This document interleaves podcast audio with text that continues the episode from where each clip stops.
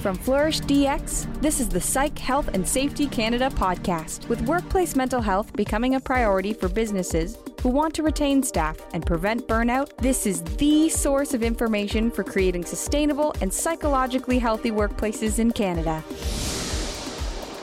Welcome to the Psych Health and Safety in Canada podcast. Uh, my guest today is Treena. And Treena, I'm going to get you to introduce yourself and say how you came to be interested in the field of psych health and safety. Sounds great. Um, my name is Treena Reilkoff. I'm a conflict management and resiliency specialist, and proud to also say that I am a certified psychological health and safety advisor through the Canadian Mental Health Commission of Canada. Um, the interest is my background has been social work and mental health um, for over 20 years, with experiences in institutions, hospitals, community, and schools. So to um, recognize the importance of mental health in workplaces and to actually have a global national understanding of what psychosocial risk factors are made me excited because it's been kind of what I've been communicating for many years and trying to help support and build healthier workplaces. So that's interesting because um, I'm always curious what was the language that you used to describe psych health and safety before we had those words? Um, it, it was basically looking at just mental health or what makes you feel safe.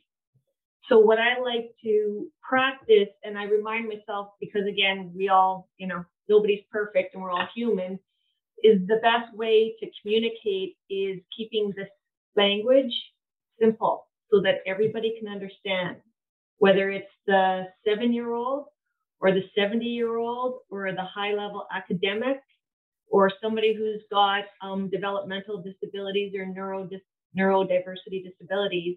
It's having that common language is what's really important. Do you know in in school? Because I don't know if you know, but I also trained as a social worker. Oh, and great. when I was in school, I said this language that you're asking us to use is elitism. Most of the people that we serve would not understand it. Like, why do we get extra marks for making it unintelligible uh, for the majority of people? It was a, it was an issue for me. So I, I love what you're saying is that we oh, sorry about that. We need sorry. to make it easy for everybody to mm-hmm. understand. Yeah, and just the language and looking at the, the 13 psychosocial factors, what has been becoming more interesting is, you know, I love sharing information. I'll share it with everybody because I believe in it and the value of it. But then again, past experience, some roles I've had has been in behavioral consultant in the school. So it's looking at we can have common language, but sometimes, and I kind of break it down to challenges, barriers, or obstacles. So a barrier is kind of like it's a mountain, you're training for it. You can't go over it unless you're trained. So you might have a skill deficit. An obstacle, you can go above it, under it, around it. So it's brainstorming. There's ways around. And the challenge is more looking at our policies and procedures and processes that might kind of create the stalls. So when I was looking at the 13 psychosocial social factors, what I'm learning because I love sharing the information is that even though sometimes the word is common, it's still not fully understood what it looks like, feels like, how would others notice it to be different. Mm-hmm. Yeah, I was just listening to um, Brene Brown's Atlas of the Heart, and oh, she talked. Yeah, she talks about the difference between humiliation and shame, and mm. and I had no idea what that nuance was. But the difference is when I feel shame, I think I'm a bad person. When I feel humiliated, I think you are making me look like a bad person and I'm angry about it.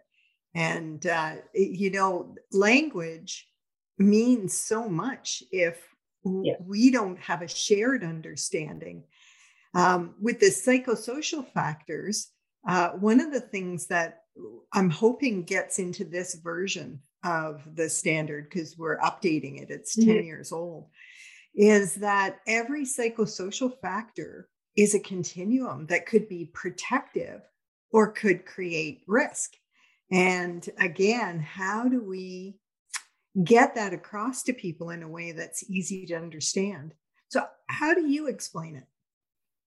Well, I, I was actually recently had a real good conversation, and I've been asking people, and actually did a post um, regarding the one factor of what is psychological protection in a workplace, right? What does that look like for you? What does that mean? Would you be able to identify it? And many people could, you know, say it's the policies, but that's written documentation. But what does that look like? How can you help support it? And many people didn't understand behaviorally what does psychological protection look like. So I would give an example of, you know, say you were COVID, right? COVID's around the world. You came back from being off from severe COVID. You're returning to work.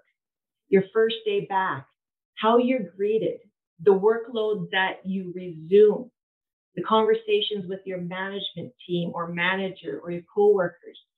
Is it welcoming? Is it recognizing you just had, you know, we're really sick and we'll, you know, let you have a day to catch up on the 100 billion emails, right? And this is kind of what's been going up.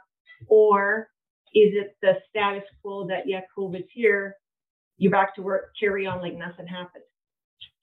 So yeah. psychological protection is that culture, is the interaction. Yeah. I I like to describe psychological protection as somebody's got my back. And that could mm-hmm. be the benefit plan, it could be my leader, it could be my coworkers, but that feeling that I'm not going to fall on my face and everybody's going to walk over me. Yeah. yeah for sure. And, and you just kind of mentioned it, right? It could be that that benefit plan or the EAP. There is resources there, but again, it was um, what I found interesting was we can, and what I've learned, you know, just doing this through many years, but you know, diving deeper to get the more um, internalized and transformational learning to share it to teach others is that we can't assume everybody is aware of the resources there are right? They might be there listed they might be on your internet service they might be you know shared at the very beginning of your interview when you first got hired. But if we all assume whether you're frontline or your management or your upper level that everybody knows where the resources are then we're not kind of supporting that psychological safe culture. Mm-hmm. One of the things that I say to leaders is if you've never called the EAP for help, if you've mm-hmm. never picked up that phone and gone through that process, figured out what intake was, who you speak to, how long it takes, then how can you look somebody in the eye and say, yeah, this is safe for you, this could be good for you? Or are you just saying, yeah, you know, people like you, we have these resources. Yeah, exactly. Or it's looking at, you know, time management or work life balance. If you're talking to leaders in C suite where their entire life has been no boundaries of work life balance, they don't they don't behaviorally understand, let alone cognitively understand what does that really mean or look like until you actually try it yourself. Yeah, and you know, Treena, with um, with the baby boomers aging. And so many of them who were very um, focused on work.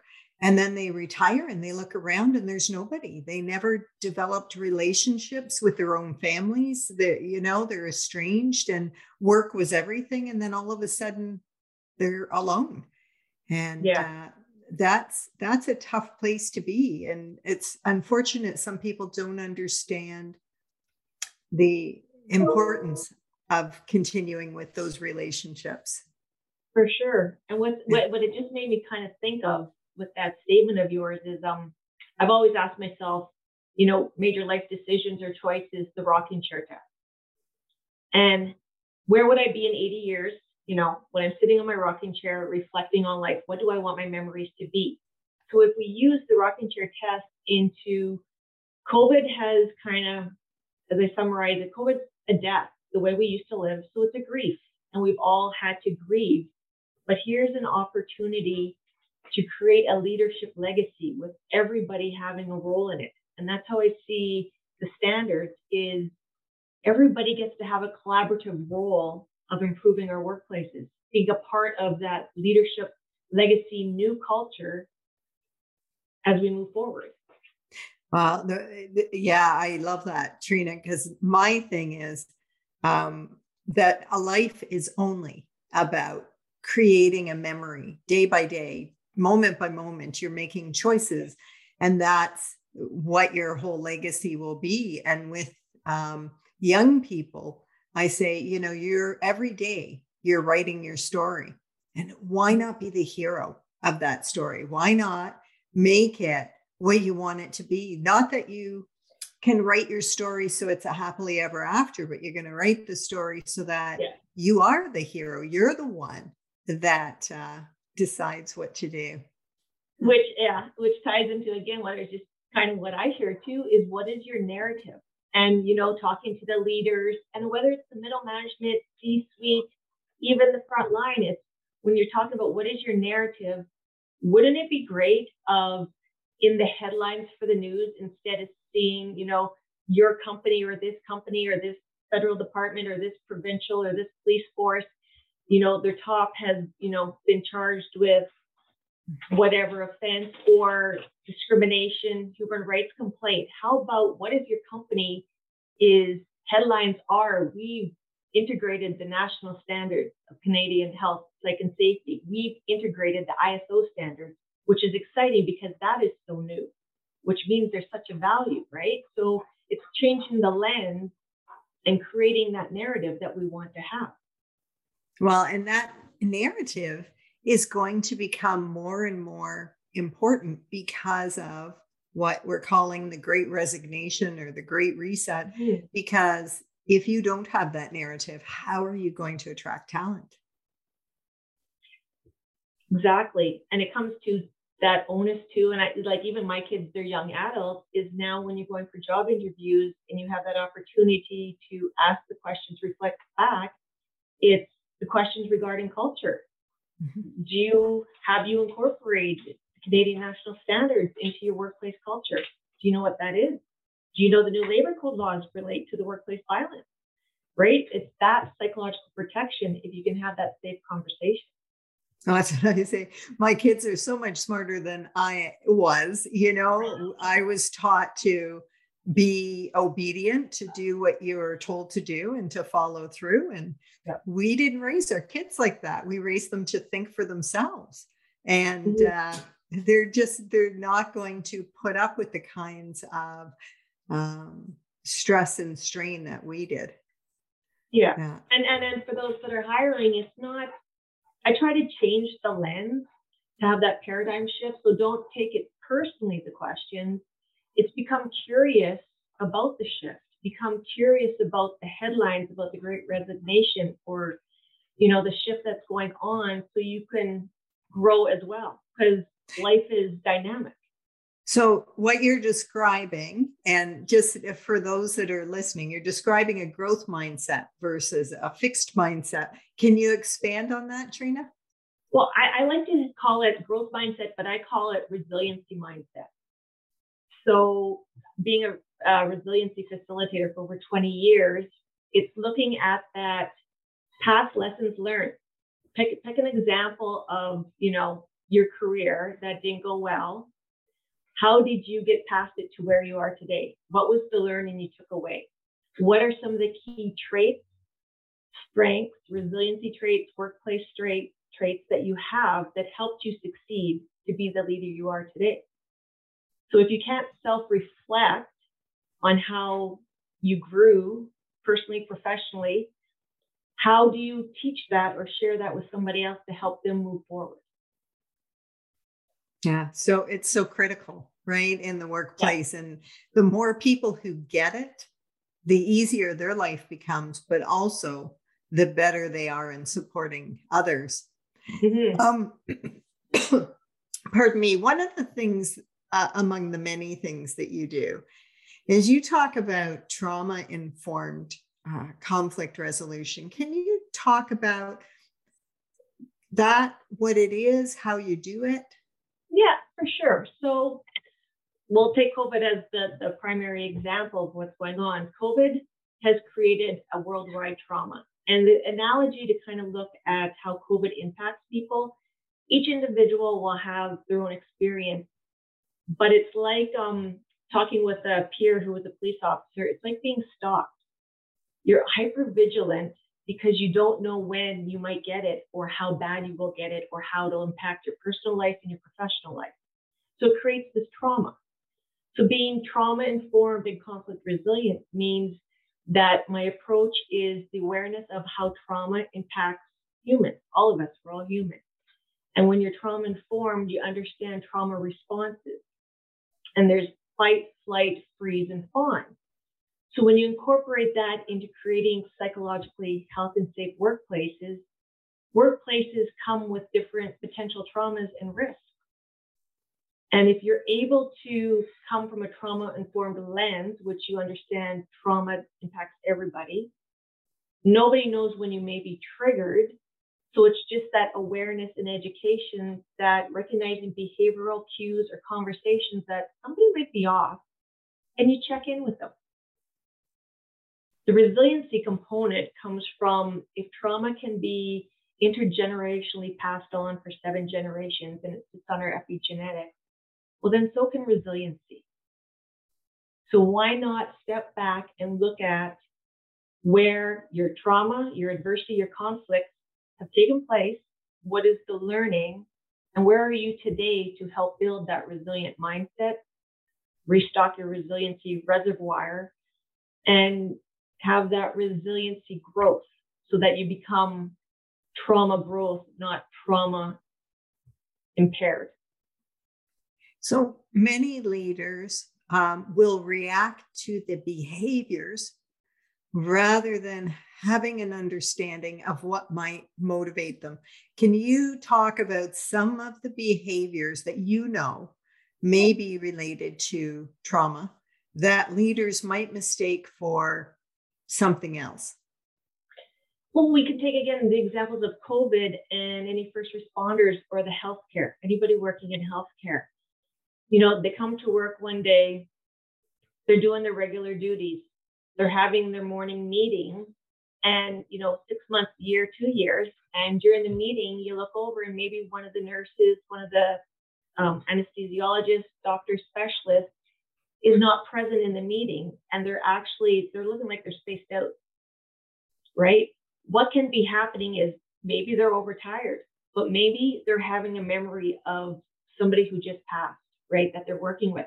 So they're actually having a trauma response because they're flashbacking to a prior time and they're not present in the present day. Hmm. So the importance of that creating that psychological wellness or culture and safe place, that includes checking in with your peers, no matter what role or frontline, higher level, it's having that mutual um, check-in. Yeah. It's a it's a simple question, right? When you see somebody who appears spaced out or not present, is just, you know, where's your mind at right now? Yeah. And and letting like doing it in a way that they feel safe, that you're not catching them doing something. But yeah. all of us have our minds wander from time to time. So um, Treena, in 2023, one of my plans is to look at something that Françoise Mathieu calls psychological PPE. And mm. what I'd like to do is consider how we can better protect um, all employees, but especially those who are um, more likely to be exposed to protect themselves against trauma, not not having trauma happen, and I think about some of the grocery store clerks where people came in and they're just, you know, freaking yeah. out. And these people have to deal with that. I think about librarians for whom somebody comes in off the street and they're aggressive or impaired and, you know, yeah. they're not trained to deal with that. Um, that we could do a better job. What's your thoughts on how we would do that? Well, what first came to mind was for the grocery clerks, the librarians, any any um, store or service, Has the employer created kind of like a checklist that if you encounter somebody who is abusive or aggressive towards you, what is the process, policy, procedure that you're followed up on? So you go report it. After you report it, you know, does the manager, is the manager aware of what that check-in looks like? Do you put in an occupational health and safety um, hazard report? Because what if that's cumulative? What if that same person keeps coming off the street and becomes abusive and the escalation and aggression increases, right? We can't control other people's behavior, but a, a quick checklist that is easily shared with any new employee, easily accessible, that it becomes a part of the everyday routine of how you check in if an incident should occur. So, do they tell their manager? Do they write a report? Um, how many days? And this is an interesting one where a lot of people, an incident happens, management comes in, hey, how you doing? If there's EAP, you know there's EAP. The person says fine, but nobody ever follows up. They just leave it and they expect the employee to then come to the manager to say, hey, this all of a sudden has hit me now. And it's a week, two weeks, a month later, right? So mm-hmm. We need to change that script of putting the onus on the employee after an incident and have maybe a checklist timeline of appropriate timelines to check in to mitigate any future trauma or ingrained trauma response, right? Yeah. So uh, the other thing that um, occurs to me is we know a lot about why some people will end up with post traumatic stress disorder from the same event that somebody walks away from unscathed. Um, are, are you familiar with that? Yeah, yes, I am. Yeah. So, can you speak a bit about um, what those differences are and how we might inform more people so they uh, recognize oh i'm having a reaction and this person may not be yeah I, I where my perspective comes from is becoming that trauma resiliency right? So nobody knows how you will be impacted by a certain event but it's just recognizing that if you're able to sit and again self-reflection strengthens your resiliency. So I actually did something myself this past summer was when you're able to step back and you kind of do no matter what environment you're working in, you got to take the onus on yourself to do a risk assessment of what might be at risk for you based on your past experiences, right? And nobody knows anybody's historical past traumas or conflicts, right? But it's just recognizing you might not know when it will impact you. So the importance is understanding what does a trauma response look like you if you've had one before in your own body to recognize should it come up again do you have a skill set a toolbox of how to calm yourself down or bring yourself back to um, not being stable? I don't like the word stable like being grounded right? So no matter trauma response of the first time or the 20th time what is interesting and applicable and free, just like the Canadian National Standards and all the tools are free, is breath to breathe, right? Everybody assumes if you're anxiety or stressed or afraid or something happens and somebody tells you to breathe. But how many people have been taught the proper steps of the tool of breathing to actually make it work for you? Yeah, and that's exactly. Like I'm breathing, I'm already yeah. breathing, so it's not helping. Yeah. Right. And then that's where, again, we assume people have the skill set and the knowledge because it sounds so simple, but focus square breathing when you're in that heightened state or hypervigilant is so hard to do.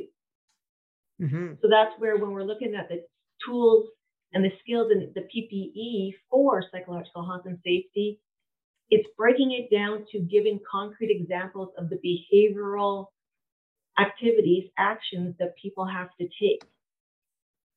Yeah, I mean, there's an exercise where they have you raise your heart rate. So by running or doing something to raise your heart rate, and then get you to do that breathing exercise immediately. And yeah. it's trying to simulate that stressed out, anxious state and being able to bring yourself down. And this kind of training then mm-hmm. allows you to put it into practice when you need it, as opposed to uh, intellectually knowing you should breathe. Exactly. So it's even looking at what is psychological protection, you know, by the employer. That could be, and I've heard some people are doing it, which I think is fantastic. It's once a day at a certain time, the entire company stops and they do a 10 minute meditation, mm-hmm. right? It's that practicing what you want to encourage others to do to de-escalate and come back to you know the present time but if you have that in place and you see the president of the company or the ceo is participating along with the frontline worker you know there's buy-in when the emails come out that here's all these courses and you can do this here's the email checky box that's not behaviorally demonstrating the buy-in of you actually mean something to the culture, value you as an employee. And I actually practiced it myself, so I know it's important. Yeah, it's it's really interesting, Treena, is that many organizations want to um, look at psych health and safety. They want the policies, they want the assessments, they want the measurements, but they don't want to change the way they interact with people. And it's uh, you can change psych health and safety without policies or programs or any of that, but you can't change it um, without interacting in a different way. Exactly. And that's where I, I feel the education is so important of what it looks like, feels like, sounds like. But for the, the higher level C suite leaders, you know, CEOs, owners, it comes down to time and money everything always comes down to time and money. So if we can show, you know, example of the cost benefits of proactive implementation versus the reactive, they get that visual of, wow, there is a cost to conflict. There is a cost to ignoring um, mental health in the workplace and wellness.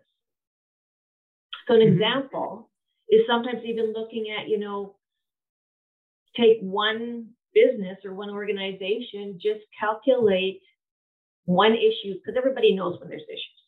Just pick one issue of, of an employee or manager and their time off. So they get paid for their time off because it's paid sick leave.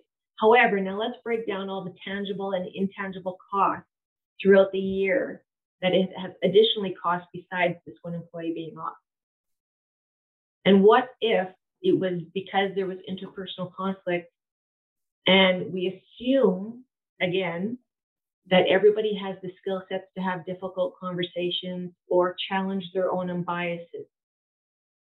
So if we could incorporate that into what does psychological safety look like under the different factors, where would unbiased, checking your own unbiased, your conscious biases come in, right? What does that look like, feel like, sound like if you were to put it into place today? Mm-hmm. We we had an amazing experience. We had a roundtable, and many of the people that were part of it were either trans or non-binary, and really talking about implicit bias uh, and what it's like for them. And what we came away with is uh, we created a workshop on implicit bias, and we had a very well loved, well respected leader who was part of this. And the question was um, how do you support uh, employees in the LGBTQ community? And this leader said, Well, how would I know? And so he said, You know, do you talk about weddings? Do you talk about um, parents? Do you talk about families? And like all the time. And do you ever talk about same sex marriages or you know blended families or people that and it was like this light went on um, for this person because the thing about implicit bias is it's often unconscious mm-hmm. and so we don't know what we don't know in in your work do you teach th- this kind of thing to people in the workplace I don't necessarily provide the workshops. I incorporate it into the skill set training for the resiliency or the trauma informed because that unconscious bias impacts people when you're working with them if, if they've been exposed to a trauma, right? So it's what, what's interesting is, you know, that conversation where you had the light bulb, it's putting that example in where, you know, employees are always encouraged to go talk to your manager. So they go, they're struggling, you know, having some maybe hard time with um, their tasks, meeting the timeline. So they get up the courage to go have the conversation with their manager. As they're talking, the manager then turns the conversation onto themselves. Well, when this happened to me, well, when this happened to me, well, you know what? This is just how it is. So for the person who had the courage to come have that open, safe communication, they weren't hurt. They were shut down, and the reversal went to all about the manager. So creating that, you know, recognition of when we're having conversations, did we somehow turn the table back onto ourselves rather than actually listening and hearing what the person is sharing? Mm-hmm. Yeah, and and being able to check in with them is this what you're saying rather than agreeing or disagreeing or turning it back on themselves as you say to to really be able to say oh okay i understand your perspective yeah, it's it's a skill set that uh, lots of leaders don't have they're good at problem solving and coming up with things really quickly and analyzing things but to actually stop long enough to get someone else's perspective is is uh, quite different. So tell me some of the other things that you teach in the work that you do Treena. Um, well i incorporate resiliency on itself. We actually have an assessment tool that was part of my training to help people identify their innate resiliency traits so what that means is there's there's actually 16 innate protective individual factors and then there's environmental ones. So it's going back to even your earliest childhood memory of your first conflict or first potential trauma. How did you cope, right? So if you can't name specific traits, how do you pull them out when we need them? And this is where when you build your trauma conflict resiliency, you help identify others' strengths in the workplace. So, for example, for myself, like recent example I'll give is, um, you know, persistence and perseverance, right? If if it's something high risk or something, I just go action it and then decompress after it happens. So, funny story, just a couple weeks ago, um, beeping at like four four thirty in the morning, right? You get up and I'm trying to follow this beep, and my daughter comes walking up the stairs because her bedroom's in the basement, holding the carbon monoxide detector, going, make it stop beeping because I got school and work. And I'm like looking at her going, do you know what that is? Right? She's like, well, yeah, but just make it stop. I'm like, that's not how it works, right? so instead of going in panic and going, okay, she's awake, we'll make sure my son's awake. I can wake him up, right? Because it's it's uh, smellless, no odor. So you know, go upstairs, get the other one, plug it in, the alarm goes off again. So it doesn't happen often, so I'm reading the instructions. What do I do? Call 911. I call 911, but I'm not really sure who I'm asking for. And I just say carbon monoxide is going on. So the fire department comes early in the morning and everything's good. But then it took me a while to process that heightened risk, right? I was hyper vigilant. It was potential life threatening. Right. So I always uh, just it's a skill set that I do in any conflict or any trauma. It's just okay. I got through with it. How did I get through it? I did the steps that you're supposed to do. I breathed, and I have to remind myself that's the key, right? Breathing sounds easy, but you have to remind yourself to breathe when it's high stress, high conflict, trauma, just anxious, right? Or busy in the work. How many of us don't breathe as we're really focusing? Right? So it's taken that time to reflect, and we're all human again. So even though it's a high level C suite or CEO, they have gotten through traumas, they've gotten through conflicts. They just have never maybe been given that opportunity to have that safe environment to share their story. Because right. We, and yeah, and to reflect back on so how mm-hmm. did I cope? What did I do? And in some cases, they'll reflect back and realize they're not over it. And in yeah. many cases, they'll say, Oh, no, I did this and I moved forward. Um, I remember Treena feeling that resilience um, training in particular was a way to blame the victim, to say to employees, we're going to have a stressful, chaotic, pressured, conflict ridden organization, and you ought to become more resilient. And then I found out, like I have many times in my life, how wrong I was. That, you know, your example there is why every single one of us should become more resilient in order to get through everything that life's going to throw at us. And uh, yeah. Yeah.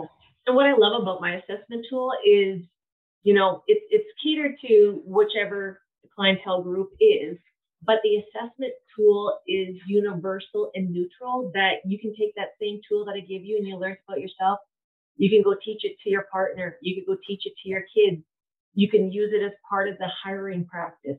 You can integrate it into the operational strategic frameworks, right? It's looking, taking the 13 psychosocial factors and what are your strengths that you could contribute to your workplace culture that you would shine, right? So that's what I love about the, the national standards and the training and all the free resources. It's that they're there and everybody has a strength. So let's help each other identify our strengths to improve that culture and create that leadership legacy rather than assuming it's somebody else's responsibility when it's all of ours collectively. Yeah, every single person. And that's what I say. You can stand on your head being the greatest leader that ever lived. But if your employees are not treating each other with respect, you cannot have a psychologically safe workplace. So yeah. it's yeah, it really is that way. I'm just thinking um, about you saying about strengths. And I mm-hmm. think that we often focus, especially in the workplace, on what our weaknesses are, where we need to manage our performance, where we need to build skills. And yet, if the going gets tough, it's a lot easier for people to leverage their strengths than it is to leverage their weaknesses, but only when you're aware of them. Right? Right. And that awareness comes too within workplace cultures the understanding. And if you don't understand and you're in a management level or leadership level, it should be your responsibility to go educate yourself a little bit more about accommodations or invisible disabilities or neurodiversity, right? That square box of how roles are fitted, right? You get the outcomes, but everybody does it differently. And if somebody's lagging behind, rather than see it as a negative and they need, um, you know, some employment um, performance review stating that they're lagging here, what if that conversation was that they were dyslexic or they were um, Asperger's and their style of learning and performance is better verbally than written. Was anybody offered or have that suggestion that, you know, you can voice dictate your reports rather than having to type them? Right? We have to look beyond what we assume is average, normal, or the everyday because we all have unique strengths. And through resiliency, you help people pull out those strengths. Mm-hmm. I love how um, I think it was Microsoft uh, was specifically hiring people that were on the um, spectrum for yeah. autism and giving them very specific jobs plus a mentor to, who yeah. could support them through some of those things and they found that their productivity and the value they brought to the company was quite high and i remember um, working with a client once and they were they had an employee who had borderline personality disorder they said they're one of the best workers we ever have, but they're just so difficult at team meetings. And I said, Do they need to be there? Well, everybody yeah. needs to be there. Well, why? Why do they need to yeah. be there if they're not contributing, if they don't feel good about it, if they're doing their work? Like, as you say, let's think about this differently that everybody doesn't yeah. have to be the same. Elon Musk just, I was watching a video just yesterday and he was being interviewed, and that's what he said. Like in his businesses, he goes, if you're at the meeting, but if you're not contributing and there's no reason for you to be there, leave. It's okay. Right. And he didn't take offense to it. It's like it's, it's wasting your your personal time. So why would you stay? Mm-hmm. Right? Where people take offense if you don't show up because of the the collective assuming this is how it was, so this is how it should always be. Yeah. And I think that's what COVID has kind of stirred the pot. What was doesn't exist anymore. So let's create that leadership legacy of what it can be and go forward, not backwards. So, what's your vision for the future post COVID workplaces? If if you could make it what you want to make it. Oh, geez, good question. what I'm excited, like, and I truly, and people probably think I'm just she's just different, but I'm excited how workplace violence and the importance of workplace wellness, recognizing mental health and psychological safety in the workplace has now become ISO standard as of 2021. So I think it was 23 or 26 countries actually signed on about the importance of creating wellness, recognizing the impact of mental health and what is psychological health and safety. So future forward thinking, it's making that safe place that if no matter what role you have, if you have ideas to share about how you can improve the culture, how you can collaboratively address maybe some conflicts that nobody's ever thought of, bring the ideas forward of you do your own research and share some of these awesome resources that Canada has in how to improve the workplace, right? Don't wait for top down ticky box that we can't implement or try something until the person at the very top says so even though lost in translation, you can have a workplace assessment at a high level. You can have completed the uh, workplace, you know, assessment of the psychological health and safety guarding mind. You can have working groups. And then when it gets to the top or the bottom three levels of frontline, middle management, and upper management, and you ask, so what does this mean to you? What does this look like? Because here's the stats, here's the, you know, report, and nothing changes. So for me, change is well, this came from top down. Let's just have a meeting and have a conversation. Let's brainstorm. What does it look like? Let's bring it up on the internet. Let's dissect what are each of the standards and what does that mean for each of us in the environment that we work in. Mm-hmm. And just open that conversation up.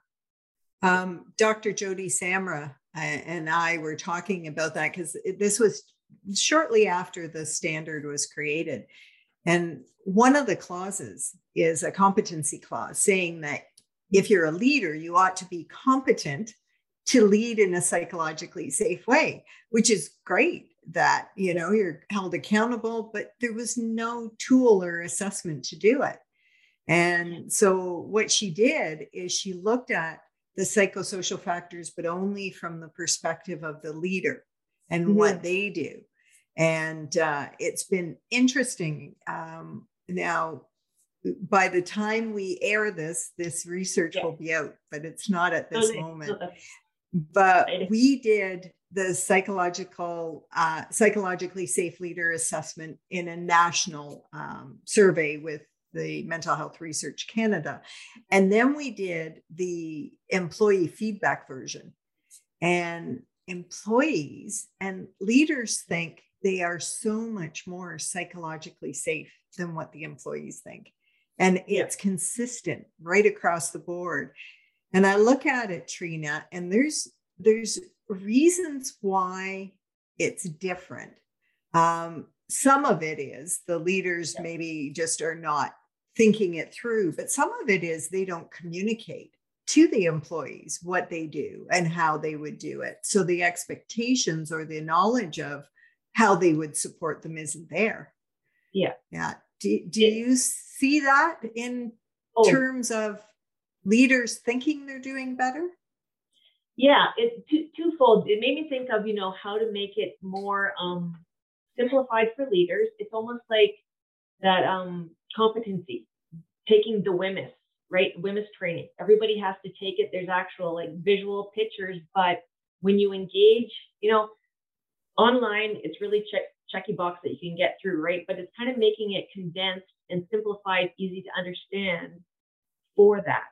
And then when looking at that that leader component, if I was just sharing this example the other day with somebody, I go, for me, if I'm given direction on something, I'll ask for the policy or procedure because my learning style is I like to read it, highlight it, have a paper copy with me to understand what I'm doing and the why. That's just how I process.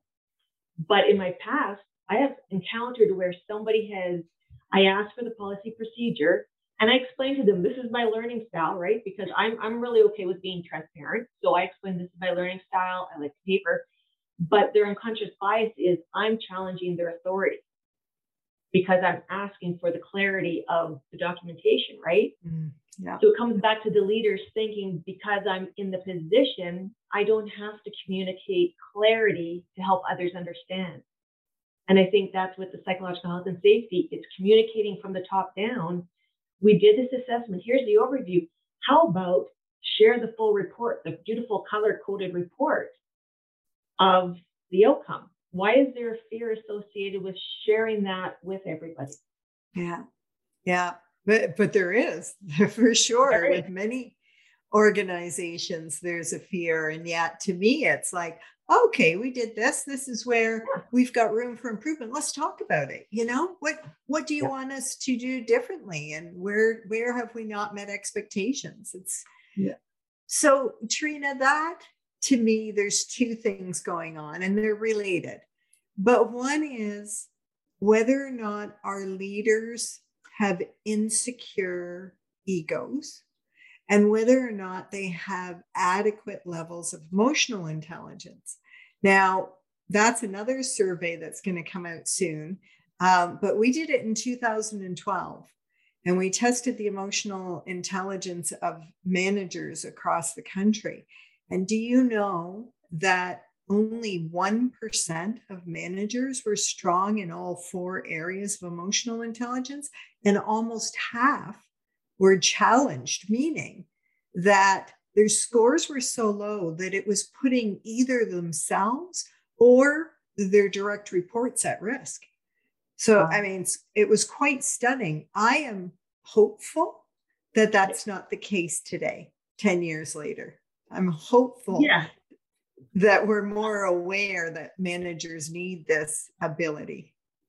I, I think 10 years, there, there should be, right? I'm hopeful too. And what I think, even though COVID has been awful and has created such hardship, I think that whether anybody realizes it or not, that emotional intelligence had to come into play bring awareness to how we all had to learn to manage and cope differently like no other time before. And they might not be able to name it as emotional intelligence, but if their experience of somebody in their family, extended family, co-worker, somebody's experienced something or a serious loss, and I think it's almost the innate emotional intelligence that was never practiced before because they never had to practice it has been mandated to be developed to a somewhat degree. Mm-hmm. Yes, and, but that's the beauty of emotional intelligence is it can be learned. It's not yeah. fixed. It's not yeah. uh, impossible. Um, Treena, what would be your advice? Um, many leaders who have gone through this pandemic themselves, of course, with their families, and are trying to support employees are already feeling burned out. In fact, between 35 and 66% of Canadians are burned out. So, how do what advice do you have for these leaders who now are going to have more responsibility as people start to return to work and whether they have to do hybrid work and they're going to have to accommodate? What's your advice to those leaders right now? Do that check in with yourself before you go and have a conversation with anybody and recognize you're human. And when I used to do parenting courses a long time ago, put yourself into that person's position and what they might be feeling, experiencing, and how would you want to be treated? How would you want to be talked to? And sometimes it's not trying to come up with a solution, it's just hearing them. Let them create their own solutions because I've experienced and conducted some amazing workplace assessments that whereby there was some high risk, they were highlighted. But follow up individual interviews with all persons at every level, the collaboration and the brainstorming and that engagement that they all wanted to better the environment was was twofold. Like it was exponentially exciting because you could see everybody wants to be a part of it. So just recognize you're human and do that check in within yourself before you go have that conversation to see how, if you were in that position, what would it feel like, look like, and mean to you, and how somebody approached you. Yeah, that's great. Um, and I think about your conflict resolution. Um, and in workplaces, the whole idea of psychological safety, people being able to speak up, people being able to say what's on their mind is terrifying mm-hmm. because they're worried that people are going to complain all the time. They're going to be rude. They're going to be criticizing and judging us as leaders. It's just going to be chaos. Um, but if we teach people how to have a respectful difference of opinion, yes. then we can have a psychologically safe workplace. So, can you talk a bit about how we can help our employees to be able to disagree respectfully? Um, one is become curious about the conflict, right? You have a position, but become curious about it of the solutions might not necessarily fit what the conflict is. So you want to resolve it because everybody does, so let's go into it with already brainstorming some ideas. What does it look like if it was resolved and you walked into work tomorrow? What does that look like, feel like, sound like? What would somebody else notice is different? Because you have your role and part in resolving that conflict. The other, um, to kind of engage in that conversation and safe place, whenever there's a meeting, no matter what level of team participants, and there's always usually the round table. Does anybody ever have anything to say, right? And it goes around the round table. There's usually silence. How about the leader start the round table and say, you know what? I want everybody to share an idea or thought on what we just talked talked about to contribute to what is the outcome we're looking for. Encourage the conversation. Start it off with, you know what? Nobody's, you know, unless there's a serious reason you have to pass, but instead of that silent round table, does anybody want to say anything further before we end this? End it with a positive, proactive solution, idea, recommendation, share. Which aligns with the concept of meaningful participation of employees that's in the standard, as opposed to, well, we did a survey, so you've participated. That's it. Exactly. Right. And it, it is, it's just providing that environment to have people feel safe to communicate and share, mm-hmm. right? Because the introverts will never say anything. You always have the strong extrovert, but the introverts, unless everybody's participating, won't say anything. Or if there is a culture of fear, by suggesting that and changing it up, it might enlighten the environment and engage higher levels to be more creative rather than the top tier down, just do as I say, checky box, ensure compliance, but there's no communication, there's no human factor in it. Yeah, I always like those uh, organizations where somebody's saying, you should speak up, you should say whatever you want. Like that's the kind of environment we want that you should, yeah. but but when you do, you're going to get slapped down or you're going to get yeah. ridiculed. And so you just, yeah, no, we'll smile yeah. and nod. It's easier. And that's why if you come from solution focused, identifying the resiliency traits, right? Use it as a tool. Let's go around the table. So we just experienced COVID. We're coming back from work. You know, here's the, the list of resiliency traits. What trait helped you get through COVID and allow you to come back to work? Which one stood out for you? Right? And that anxiety to come back to work. We were even having a conversation just in like the restaurant industry. That anxiety to come back to work is normal. So let's normalize that trauma response that people are having from COVID and anxiety. So what can the employer do to help mitigate, reduce that anxiety feeling that's natural and normal for everybody coming back to work in offices. Option, mask, no mask. Option, you know, do people feel more safe if there's the hand sanitizer as soon as they walk in the office? Right? Little things that help show safety, security with COVID present. Yeah. Do you know the idea that I thought was brilliant is that you give three bracelets to every employee and they're mm-hmm. red, green, and yellow. And they choose every day, they choose which one they want to wear, and it gives you information. But it sounds, you know, it doesn't have to be, well, I'm terrified of COVID, so I'm red. It could be, yeah. I'm red because I'm going to go uh, see a new baby that isn't vaccinated and I don't want to take any chances. Or, you know, today I'm green because I really want to interact with people in a certain way. And tomorrow I'll be yellow because I've got this tickle in my throat. And we could use it for people who have social anxiety. We could use it for people who, you know, just didn't get enough sleep and they really want to focus on their work and not interact. Yeah, um, I, I, yeah, it's it's that behavioral cue. I've done it in mediation. So where if somebody's getting overwhelmed or if there's some mental health issues or accommodations, we always in the pre-mediation have that conversation of um, so if you need a break, there's one statement you say or a behavioral cue, like it could be just, you know, tug the ear. And then I'll take, as a mediator, take the responsibility on myself and say, hey, you know, sorry, guys, can we just have a break? I need to use the washroom or whatever. But I take the the responsibility on myself to distract from the other people. So as a leader, right, if something's going on in your workplace, it's how to, you know, if you know somebody's just had a death in the family, right?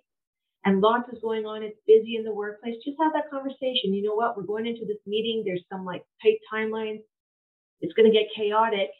If you need to walk out or you need a timeout or you need somehow for me to help support you, give me a behavioral cue, right? That just says, you know what, I'm going to leave and no no attention to me, and you give them that safe place to then depart and regroup again, and then come back. Yeah, I love your very practical, helpful tips. Um, and I know we're coming close to the end. I have a question. Now, I know that you know the actual definition of psychological health and safety in the workplace, but I want you to describe it to somebody who has no idea what it is and you want to convey um, that concept to someone. How would you describe it? That if you went into your workplace culture and no matter how chaotic it might be, or there might be an incident, that you know that there is one person, it doesn't have to be your direct manager, it could be a coworker, it could be somebody you pre um, connected with, but you know when you walk in that you are safe and that if you did have a breakdown, you will not be, you know, looked at differently. You will be supported. If you need time off, if you need flexible work arrangements or accommodations, you can have somebody to help support you to communicate that with you if you can't on your own. And sometimes that's where, again, where we think everybody has that capacity when they're stressed or trauma or conflict or something not safe is going on, harassed, that everybody has that ability to speak out when needed. So it's helping communicate to that person, you know what? Let me help you. If I wasn't in that workplace, let me help you two or three people who you could identify and go have a conversation with them that if you needed some support or just somebody standing next to you or somebody to vent with or somebody just, you know what, check in on me today, you could go to them and ask for that support. Yeah, I, I really look at um, the mentor systems, the buddy systems, the peer support, and think it, that's one way to make sure that nobody falls through the cracks, mm-hmm. right? That you have all of that to support them. Yeah. Treena, who is likely to contact you to take advantage of your services? Is it HR? Is it the CEO? I, have had everybody. I've had HR, I've had labor relations, I've had business owners, I've had union, I've had school districts, because at the end of the day, conflict is inevitable, inevitable, right?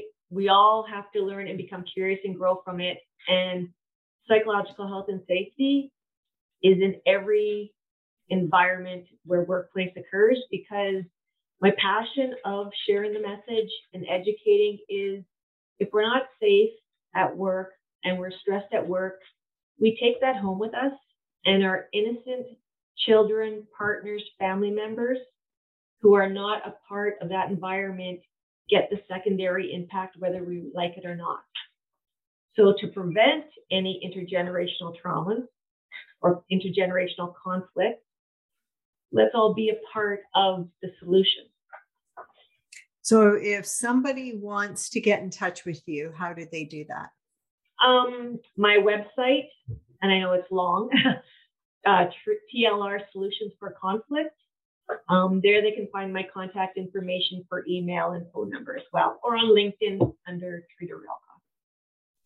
That's great. Thank you so much, Treena. Really enjoyed. I think we could speak for a couple of more hours, and yeah. uh, I think that you've provided a lot of really practical, useful tips and strategies for people as well. So thank you for that. Thank you. I, I, I think it's very valuable that we have a, a common language, right? That common language and what does that behaviorally look like so we can all do it. Yeah, for sure. So this podcast will show up on the psych health and safety in Canada.com, but also, when it's ready to go, it'll be on LinkedIn and uh, we'll share it far and wide. So, thanks nice. again. Thank you.